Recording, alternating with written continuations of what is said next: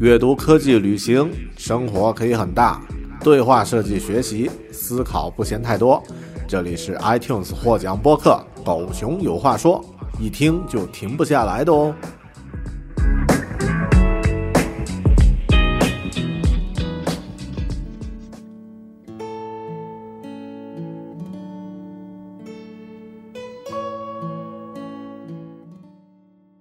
每个月用耳朵搞定两本书，一年与二十四本好书相遇。大狗熊陪你轻松阅读。月亮的月，读书的读，Read with Bear，狗熊阅读。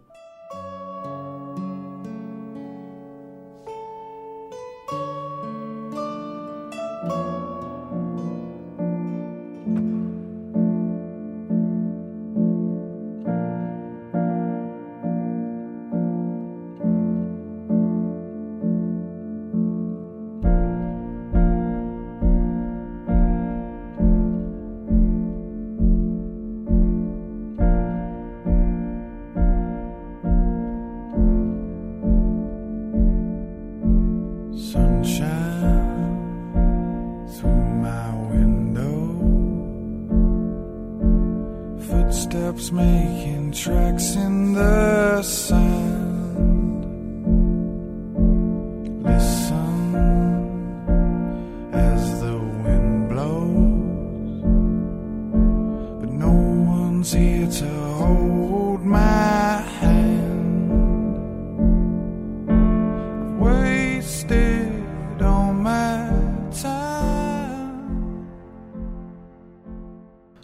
好，这里是关注好书的网络读书空间“狗熊阅读 ”（Read with Bear），我是说书人大狗熊。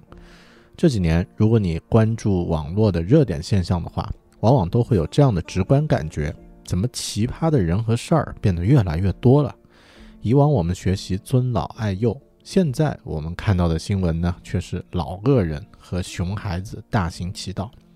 真的是恶人变老了，小恶人出生了吗？这背后有没有什么更深层次的原因呢？我在阅读一本书的时候，看到了一个看似完全没有联系的问题：岳飞的爸爸是谁？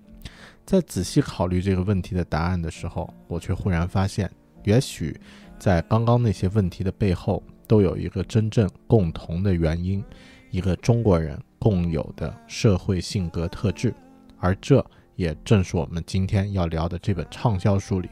将要讨论的话题。本期狗熊阅读，国内著名心理学家武志红的最新著作《巨婴国》。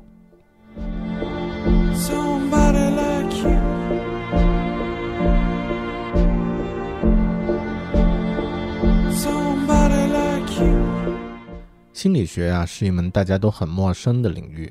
这门学科讨论的东西呢，我们普通人常常不愿意涉及。这不是隐私的问题，而是对于探索内心世界本能的一种恐惧。我们都喜欢听别人的心理故事，但却很难将自己敞开心扉，因为对这门学科不了解，于是往往会有些偏见和误解。比如有人认为，心理学的医生呀，只需要一个房间和一把躺椅就可以工作了，收费还很昂贵啊，实在是个好的行业。其实，如果真要这么说，我们上一本书介绍的领域呢是物理学。那么，爱因斯坦这些物理学家呀，他们只需要一块黑板、一些纸和笔就可以工作了，岂不是一个更好的行业吗？我当然也不了解心理学，完全是门外汉。但咱们是学习型人才，可以通过维基百科、读书这样的一些学习方式呢来了解。只是我发现呀，越是涉及到心理学，就越有些玄乎的感觉。如果看弗洛伊德的精神分析体系呢，这好像还是科学，有逻辑性很强的分析方法什么的。但如果是其他一些分支性的心理学派，感觉就像是一些宗教灵修的团体啊，需要内观、静坐、冥想，也会有一些幻觉和一些超自然体验。了解的越多呢，就越感觉模糊，恰恰和我们上本书里面涉及到的量子力学非常的类似。可能正是因为我们缺乏这方面的研究和知识，而每个人呢，在这个时代又忽然发现，很多问题的关键呀，都会聚焦于心理原因。于是呢，在网络上和媒体间对心理分析关注的热度呢，就一直没有降低过。心理分析的文章呢，总是很有点击率，心理类的电视节目呢，也有着很高的收视率。在这样的背景下，从事心理学领域的专家往往都有着盛名，有着庞大的粉丝团。而国内呢，在网络上最有名、最受欢迎，也是最有争议的心理学专家呢，是武志红。这位武志红是什么人呢？武志红老师呢，是北大心理系的科班出身，但他最为人知，也是对于心理学这门学科在国内的除魅做出最有贡献的事情呢，是他在《广州日报》多年写的心理专刊、专栏啊，以及之后呢，他在网络上发表的一系列对于社会热点事件的心理学分析。在之前呢，大家说起心理学，甚至会以为看问题的角度与方法也是心理学的一种。以这样的标准啊，那个天天熬鸡汤给全国人民喝的于丹老师都可以算是心理学家了。武志红的很多文章呢，都起到了很好的教育作用，让更多的人，比如说像我这样的门外汉，了解了心理学方面的一些基础，也对于这门学科呢有了一些基本的概念。但如果真正想要深入了解这门学科，光靠网络文章和一些科普性的读物是肯定不够的。就像如果想深入了解物理学，靠上期我们介绍的《七堂极简物理课》那本薄薄的书呢，也远远不够一样。但这样的读物呢，可以给我们一个大的画面。之后呢，是否要深入了解，那是你自己的事情。简单来说呀，心理学拥有很多学派。每一种学派都有很大的影响，最有影响的学派呢有行为主义、弗洛伊德的精神分析学、机能主义、人本主义、格式塔学派，还有认知主义等等。而每个学派呀，又会有一些代表性的大师，所以这也算是一门深奥复杂的学科，并不是一两本书、一两期节目就可以搞懂的。据英国，今天我们要讲这本书呢，是武志红老师最新推出的一本关于中国人心理的著作。目前呢，在网上非常的火，可能你也看到很多其他的读书类节目对他的介绍了。在狗熊阅读里面分享这本书，对我来说可能会是一个新的体验，因为我同意这本书中的大部分观点，但却又对于其中的一些部分呢，有着自己的见解和想法。如何在分享时平衡支持与反对的内容，对我来说是一个新的尝试。但这样的尝试非常有价值，它也是一种成长和提升。百分之百同意他人观点的人呢，没有自己的主见；百分之百反对别人的人呢，可能是有反社会人格的心理问题，在他人的见解与观点中，理性的分析与判断，有逻辑的支持自己支持的。反对自己反对的，这才是成熟的态度。介入这本书中最核心的观点，这才是脱离了巨婴状态的成熟态度。所以在接下来的分享里，我会先和你聊一聊我对呃这本书中的其中一些观点。最后呢，我也想和你讲讲我自己的故事。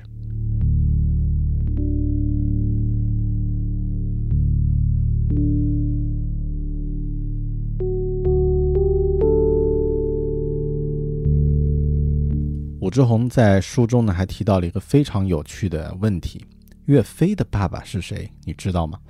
我听到这个问题的时候，当然是摇摇头。几乎所有的中国人都知道岳飞，但绝大多数人呢只知道岳飞的妈妈岳母啊，我们甚至都不知道他妈妈叫什么名字，就只是叫岳母啊，一个呃一个常见的绰号啊，养育了岳飞啊，还给他弄了个 tattoo 啊，就是精忠报国，但。岳飞的爸爸是谁呢？基本上没有什么人知道。武志红说呀，呃，传统的民间传说那个《说岳全传》里面的岳飞呢是这么说的啊：出生后三天就遭遇水灾啊，父亲遇难，母亲独自将他抚养成人，并且呢，岳母在岳飞的背上刺下了“精忠报国”四个字啊。这个 tattoo 可能是中国最有名的一个呃纹身了啊，呃，甚至像一个图腾一样的意象。掩盖了岳飞父亲的所有光芒。嗯，他说呀，《岳说岳全传》这本书他读了不下一百遍，但竟不知岳飞是被父亲抚养成人的。当他在微博上探讨这件事儿的时候呢，发现绝大多数人都是不知道岳飞有父亲的。岳飞的父亲岳和富有善良，被陵园爱戴，给岳飞请了多位教师教岳飞书法与文化，请了周同教岳飞武艺。金兵来犯的时候呢，又激励岳飞去退敌报国。在岳飞成人之后才去世。如此一个理想的父亲呢，竟然在传说中被抹去了。真的是这样吗？我读到这里也非常好奇，于是专门上网查了一下。岳飞的父亲岳和呢，和那个时代的大多数人一样，在呃这个成人礼之后啊，也就是十七岁的时候就生下了啊一个儿子，取名为岳飞。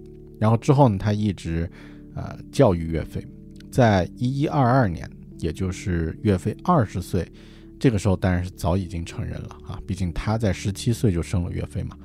在岳飞二十岁已经成人的时候呢，去世，活了三十六岁，啊，听起来好像活得不长，但别忘了，在那个战乱的年代呢，呃，平均生平均的这个寿命都不会太长。在守孝几年之后呢，在一一二六年，岳飞呢从军报国。按照这个时间算呀，岳和也就是岳飞的父亲呢，在岳飞的童年、少年、青年时期都是存在而且发挥了重要的教育作用的。我们现在去看岳飞的书法和诗作呢，都有一种自信的豪气，这绝不是缺乏父爱的人会有的气质。那么问题来了，为什么民间传说会直接将岳飞的父亲岳和抹去，只是突出岳母对于岳飞的教育作用呢？其实不只是岳飞，中国的影视和寓言，还有传统的故事，妈妈是绝对的主角。啊，动画片有《小蝌蚪找妈妈》啊，电影呢有《世上只有妈妈好》啊，《妈妈再爱我一次》，讲的都是这个。而像一些圣人的故事，孔子、孟子、荀子、朱子他们的故事中，你也只会看到母亲。结合巨婴的观点，这个问题的答案自动也就产生了，因为婴儿都需要母亲。母亲是婴儿身边最重要的人，中国人大多处于巨婴的心理状态，所以对于母亲的关注呢也是最明显的。而这个问题有两个层面，很多父母本身也是巨婴，也需要和子女绑在一起共生，所以他们也需要子女，或者说的更绝对一些，呃，更绝对一些，他们也把自己的生命价值捆绑在孩子的身上。很多人都爱说呀。一切都是为了子女，就是做父母的人会这样说。那么子女又是为了谁呢？如果儿女都秉承同样的想法，也说一切都是为了子女的话，那么不就是一种传销吗？一环扣一环，生命的价值在一堆看似高尚的选择中指向终极的虚空。当父母喊出了一切都是为了孩子的时候呢，很容易导致一个恶果：大人们。把自己的生命价值捆绑在了孩子的身上，令孩子感到额外的焦虑。那么应该怎么办呢？答案是这样的：无论是什么时候，父母都有自己的事情，都致力于实现自己的生命价值，那么孩子就只需要承担他一个人的生命重量，而不必承担父母甚至祖父母、外祖外祖父、外祖母的生命重量，也就没有那么累了。总结来说，一个生命呢是逐渐走向更开阔的世界的过程。好的关系应该最终会导向这个结果。而如果在一个长期的关系中，你或者彼此都越活越狭窄，那么是需要好好的反思一下，你们的关系是不是变成了一种病态的共生关系了。《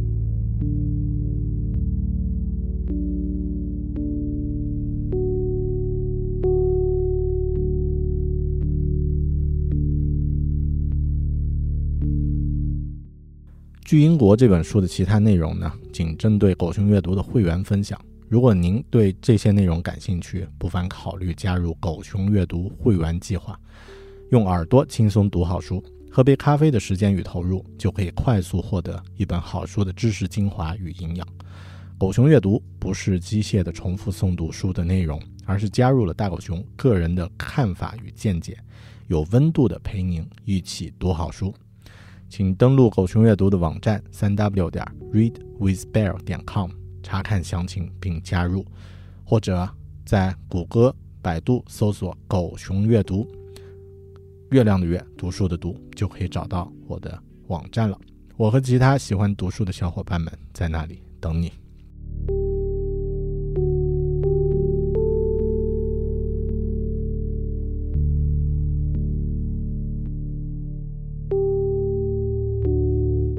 之前我说过，我同意这本书中的大部分观点，但又却对于其中的一些部分呢，有着自己的一些见解和想法。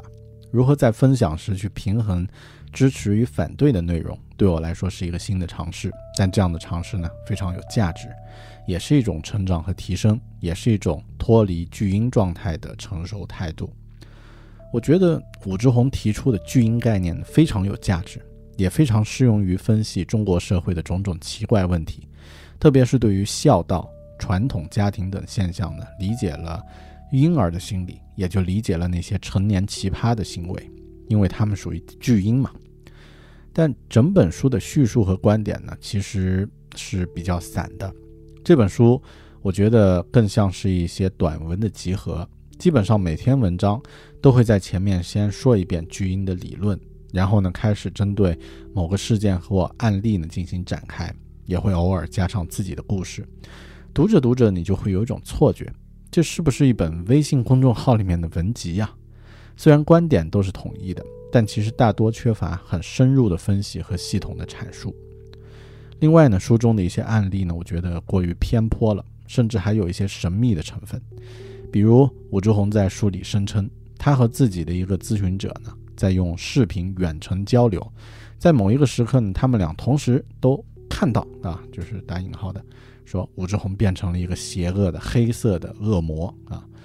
虽然我承认心理学只有一小块领域已经被科学证实，其他大部分领域都还笼罩着神秘的气氛，但这种鬼吹灯式的灵性体验呢，我暂时还无法理解和接受。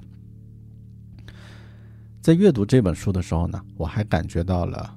啊，吴老师呀，时不时流露出来的全能感和愤怒，但我特别佩服他的一点呢，是他在一开始的时候就说过，他也是一个标准的巨婴。书中的这些问题呢，他自己也在面对，他也坦诚地讲述了自己的心理历程，为什么要从事心理学，为什么会因为自己家庭的原因，对于传统的孝道等概念充满了愤怒。用知乎上一位匿名用户的话说：“我们无法用完美去要求一个，呃，一个专家。这个，呃，完美的概念是一个，呃，自己全能感的投射。但是，呃，吴老师呢，算是一位足够靠谱的心理学普及者啊。这位匿名的用户呢，他说：我敬重他的为人，理解他的缺陷。”欣赏他的贡献，也批判他的不足。巨婴最擅长的一件事儿呢，是偏执，也就是非黑即白。我们看见别看待别人的时候呢，如果不够成熟，也往往会以一种非好即坏的状态呢，来给别人贴标签。但成长和成熟的关键呢，在于认识到这个世界是多元化的，不是非此即彼。到了那个时候，你就拥有了核心的自我，你就。能够说我已经离开了巨婴的状态了。其实这也是成长的一个历程。你最初呢，因为能力、思维的限制，不断的使用分裂和割裂的机制，把身上各种各样不舒服的东西、控制不了的事情，都切割成是外部世界的、坏的、邪恶的。但随着成长呢，你发现原来这些看似是外在世界的邪恶、黑暗、失控，其实都是你自身的一部分。核心的自我诞生前呢，你像是环境的响应物，比如你对别人的评价特别在意，似乎别人的评价呢定义了你是谁，你会极力调整自己，以争取做到该环境内的最好。这种时候你是没有自由度的，别人的评价会极大左右着你。但一旦核心自我诞生了，环境的变化还会激发你的反应，但不再能动摇你的根基，由此。你有了从环境中跳出来观察的能力，还有一份从容。虽然我们总强调锤炼，但必须得说，核心自我的形成呢，总是取决于一个人与周围关系的治疗。一旦有了温暖而且能够良性互动的稳定关系，你就会感觉到心灵在迅速成长。忽然一天，你会发现自己不再被外在环境的苛刻评价所左右，那就意味着你终于有了自我。在这个世界的潮来潮往中，你就由此你就拥有了自己的基石，不再会随波逐流。当你拥有了这样的状态的之后，呃，当你拥有了这样的状态后呢，阅读任何书籍，你都可能有所收获，你也会有自己清醒的。当你拥有了，当你拥有了这样的状态后呢，阅读任何书籍，你都可能有所收获，你也会有自己清醒的认识，不会被别人的激进观点诱惑，这是我在努力的目标。那么你呢？你觉得自己能否从不赞同的人那里听到一些不一样的有用的声音呢？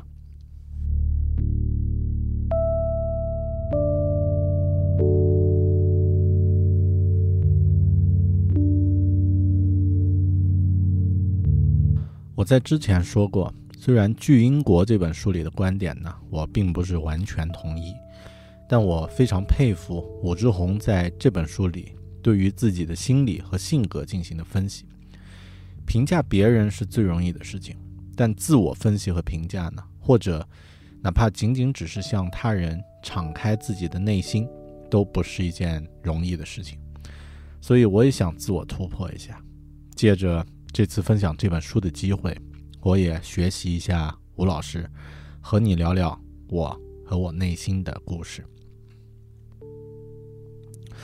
我出生在一个云南的小城市，离云南的首会昆明三十多公里。小城的生活呢，安静又普通。我在那里读书，有着一些要好的小伙伴。从我记事开始，我和家人和妈妈的关系呢就挺好。但我的父亲呢，似乎在我幼年的那些日子里，不是太有存在感。我读小学的时候呢，开始感觉到父母的关系不是太好。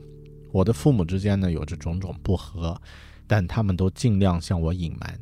偶尔，他们也会在我睡着时吵架，并且以为我听不到。但相信我，其实小孩什么都知道。他们是家里最敏感的人。我读初中，好像是初一的时候呢。我父母离婚了，在那个年代，离婚还是一件大事儿，或者说，在大家的心里还，啊，在心里还是一件大事儿。他们都在争取我的抚养权，两个人都不愿放弃，于是最终做出了一个现在来看很中国式的处理方式，也就是我在各自的家里各待一个月，轮流住。按照现代心理学的一些理论呢，这种不确定感对于孩子的影响是非常大的。但当时的我不觉得。每个月的头，呃，第一天，我便搬着自己的小音响，带着十几盒磁带，还有随身的物品呢，从父亲家来到母亲家，或者是从母亲家来到父亲家。当时的印象里，我更喜欢住在母亲家，因为在这里呢有录像机可以看电影。当时我并不知道。我喜欢待在母亲家的真正含义。不久之后呢，母亲重新结了婚，父亲还是单身。有的人会觉得幼年时父母离异对孩子的影响是巨大的，他们错了，因为“巨大”这个词没有用对。真正对孩子影响巨大的呢，其实是父母的离去。我在高一的那一年，我的母亲呢因为车祸离开了这个世界。那年我十七岁，说起来和上面说的，呃，这个《巨婴国》那本书里面提到的岳飞的父亲去世的时候一样的，也是十七岁的年纪。我记得母亲出事儿的当当天呢，我在家里接到母亲单位一个叔叔打来的电话，口气呢很奇怪，嗯，然后呢，我的父亲接我去他那里住，并且举止很奇怪。我在他们告诉我之前，其实就已经猜到了。母亲已经离开了，还是那句话，孩子是家里最敏感的人。在没有人的房间，我哭得一塌糊涂。相反，在之后大人们告诉我消息的时候，在殡仪馆告别的时候，在母亲的葬礼的时候呢，我的难过并没有那么印象深刻。我的母亲离世，在我生活的那座小城呢，是一件不大不小的新闻。除了因为母亲的人缘好，也因为我在之后呀，呃，因为事故的责任原因，将肇事方呢告上了法庭。啊，我和父亲，我们俩，啊，我是原告。这件事儿呢，也让我成为了学校和这座小城市里的另类。其实这是让我最难受的事情。我不愿所有的人都以一种很奇怪的表情看我，哪怕我做错了什么，做对了什么，都不会得到正常的回应。老师们似乎也想尽量照顾我，他们不批评我，哪怕我不交作业，甚至不去上课，他们都不会说什么。这让我讨厌极了。于是我开始频繁的逃课，因为没有人会说什么，也不会有人去问。当时我大量的时间呢住在母亲的空房子里。我至今没有搞清楚为什么当时我没有和父亲住一起，也没有搞明白为什么父亲不主动接我去和他同住。好像是因为担心我母亲后来的丈夫会来抢占财物。哎，中国人的破事其实都是这样，大家都忘了真正重要的事情是什么。因为一个人住呢，很多小伙伴经常都会来找我玩，他们带着游戏机一待就是一个整晚。甚至一个通宵，我非常开心，因为在一起玩游戏的时候，大家都不会在意我的母亲已经离世这件事儿，我只是一个普通的，呃，玩格斗游戏和动作游戏很厉害的小伙伴。也是因为这样的原因，我那时呢，把大量的时间消在了呃小城的各个游戏厅。最夸张的一次，甚至是某年的大年夜。我都是在一家游戏厅和街机老板一起度过的。我的父亲那时候在干什么呢？嗯，不记得了。到了高三，我意识到自己应该努力一下，于是我真的努力了。嗯，我之后考上了云南大学，专业是物理，不是我上禅和特别喜欢的，但对于高考的这个结果呢，我还算比较满意。大学期间呀，我。没怎么回过家，假期呢，我一般就在学校。我的成绩呢，呃，很一般，英语还可以。大学二年级就过了四级和六级，六级，但物理的专业课呢却一塌糊涂。大三的时候呢，我开始在一家英语培训学校呢做兼职老师，然后又开始频繁逃课。这可能是因为高中时候留下的坏习惯吧。但这次我没有那么幸运了，因为大学没有人知道，呃。没有人会给我特别的关注，呃，因为逃课呢，我挂了很多课，不得已啊，我多读了两年，也就是到大六才毕业。但奇妙的是，我又不算真正意义上的差生，因为在大四的时候，我已经是很不错的教师，甚至还带过一段时间的本科生的课程。于是，在我的专业呢，我是一个留级的差生，但在另外的一个教室里。在其他的领域呢，我已经在给同龄人讲着课了。哦，对了，从大三开始，我也开始自己养活自己。也是在这段时间呢，我有了女朋友。之后呢，她成了我的老婆。记忆中，我那段时间和父亲的关系不是太好，可能是因为在一些重要的时候，他总是缺席。于是，在之后的日子，我也习惯了没有父亲参与的生活。毕业的时候，我找了一份和设计相关的工作，一做就是好几年。也很感谢这份工作，让我从一个没有离开过昆明的宅男，跑了十几个城市，也慢慢习惯了与人相处。虽然我一直认为自己是一个标准的宅男。再之后呢，我去北京工作了小一年，结识了很多朋友，然后回到云南结婚。婚嫁旅行结束后呢，我辞了职，打算开始自己的创业。家人都很支持我，但我忽视了创业的难度，也不知道朋友和合作伙伴之间是有界限的。离职创业的第一年呢，我基本失败了。再之后呢，我注册了自己的公司，并开始专注于设计，还有苹果产品数码运用这个领域，并写了自己的第一本书，算是进入到了数码的领域。再之后呀。二零一二年，也就是五年前呢，我开始制作自己的播客《狗熊有话说》，并一直到现在。大家都是从我的节目，从我讲述别人的故事里认识的我。大狗熊啊，效率高手、数码达人、苹果专家、狗熊阅读的说书人，等等等等。其实这些都只是一些标签，我自己的故事从来没有和别人完整的讲述过，除了今天。我现在的性格虽然离我内心中理想的形象呢还有一段距离，但也不算太糟。呃，我很内向，也很敏感，内心喜欢自由，但也不愿意和别人冲突。做一个童年时父母离异、少年时母亲去世的孩子，啊，然后还留过两年级啊，差点没有大学毕业的这个差生来说，客观来说，我现在似乎还不太糟，混得还可以。为什么呢？在前年一次和朋友聚会的时候，大家不知怎么什么原因聊起了星象学，啊，因为其中有一位在这方面很有研究的朋友，他说帮我看看星盘啊，我带着凑热闹的心情说好啊，可以啊，啊，在仔细看过之后，他很认真的对我说，你的性格和今天你的成就或者说所所作所为呢，背后有着。一种强大而又温暖的力量在守护着你，这股力量在你生命的一开始就帮你奠定了一个很好的基础，然后他离开了，但影响却一直还在。我觉得这可能是你的妈妈的力量。我在那时瞬间被击中，马上哭成了泪人。在那个时候，我意识到了，正是自己的妈妈，在我还没有意识到的那个阶段，对我的爱呢。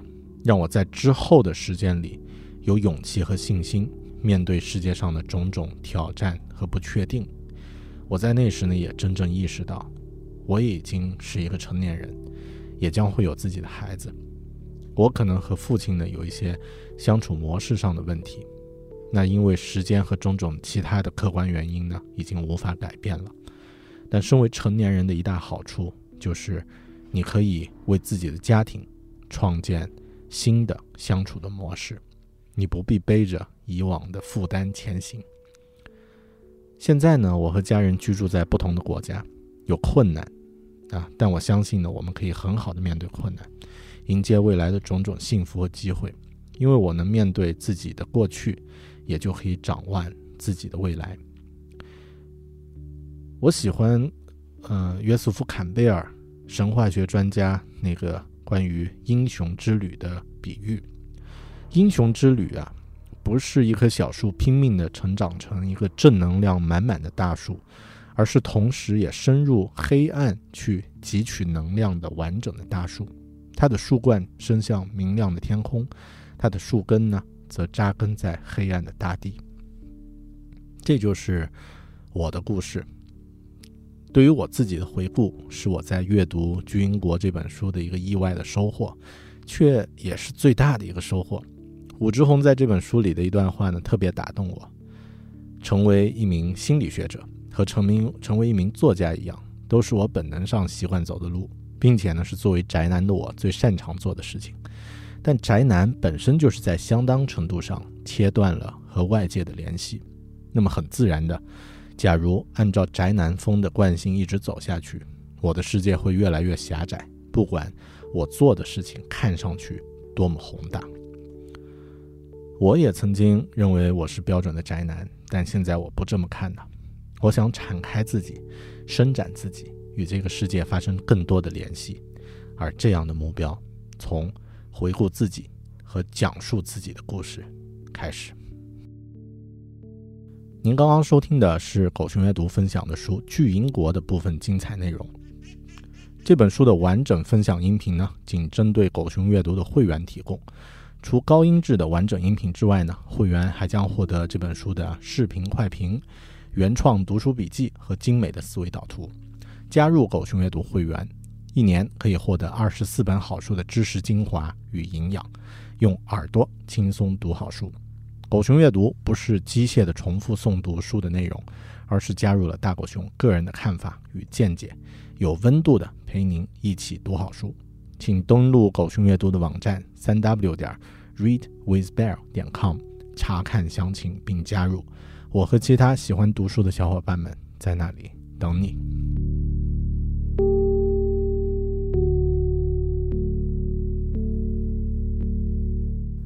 上面我回顾自己的故事呢，其实就是要像苏格拉底说的，要认识你自己。最终呢，你要面对的是自我，这是非常难的事情。对于国人来说尤其困难。就像中国人之所以爱扎堆成群，这都是因为在心理上需要有人陪伴，否则呢会直接面对破碎未成型的自我。巨婴国这本书呀，还有其他很多很具体的内容，我就不再详细的深入了。但我觉得，只要巨婴这个意象建立起来，面对生活中的很多实例，你都可以原样去套用，找到巨婴的身影。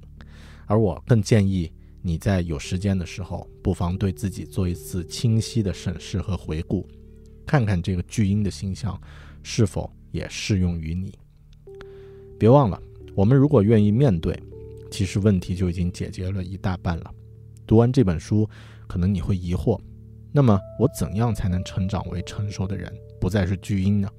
其实书里也没有给出很具体的答案。就我的体会来说，回顾你的过去。审视对你生命造成改变的那些人或事，也许能够帮助你找到自己的本性，能够帮助你伸展自己，从而变得更好。就像《六祖坛经》里的一句结语这么说的：“不离自信，即是福田。”感谢你收听本期狗熊阅读，我们下本书里再见。Sunshine through my window. Footsteps making tracks in the sand.